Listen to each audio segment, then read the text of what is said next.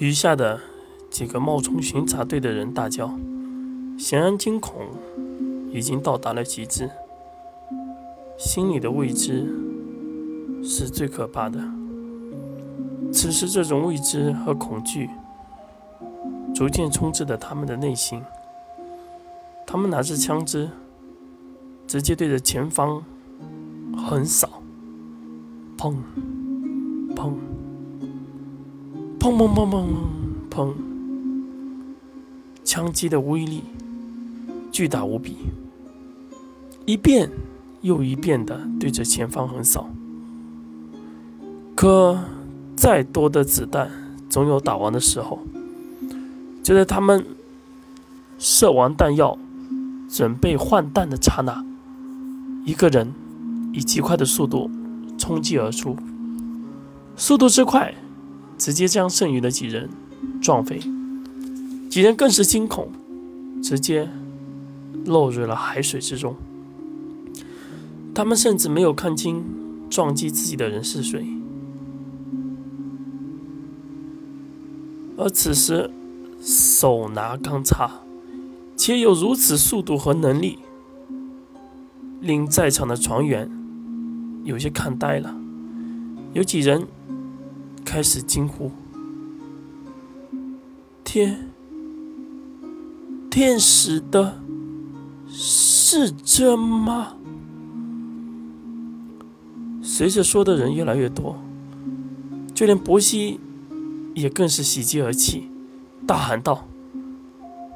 天使，天使，终于来了！我是你最忠诚的信徒呀，你终于来了！在众多有些惊呼且震惊的时候，龙琴已然在查尔斯床上的旁边。他早已不知从何处取来一把小刀，直接插进了查尔斯船长身上的档口处，将他身上的弹孔直接挑出，并且撕下了自己的衣角，将查尔斯船长包扎了起来。他转头面向陈氏说道：“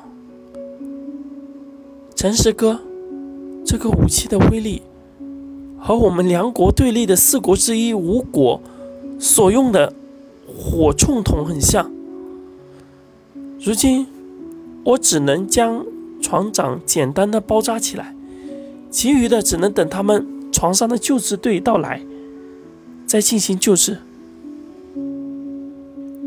陈实点了点头，言道：“好，辛苦你了，龙琴。”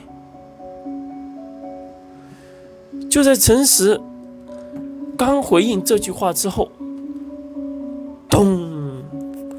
重重的一声，陈实直接倒在了甲板之上。他毕竟是是个人，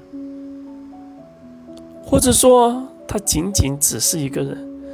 一个人在如此伤重未愈的情况下。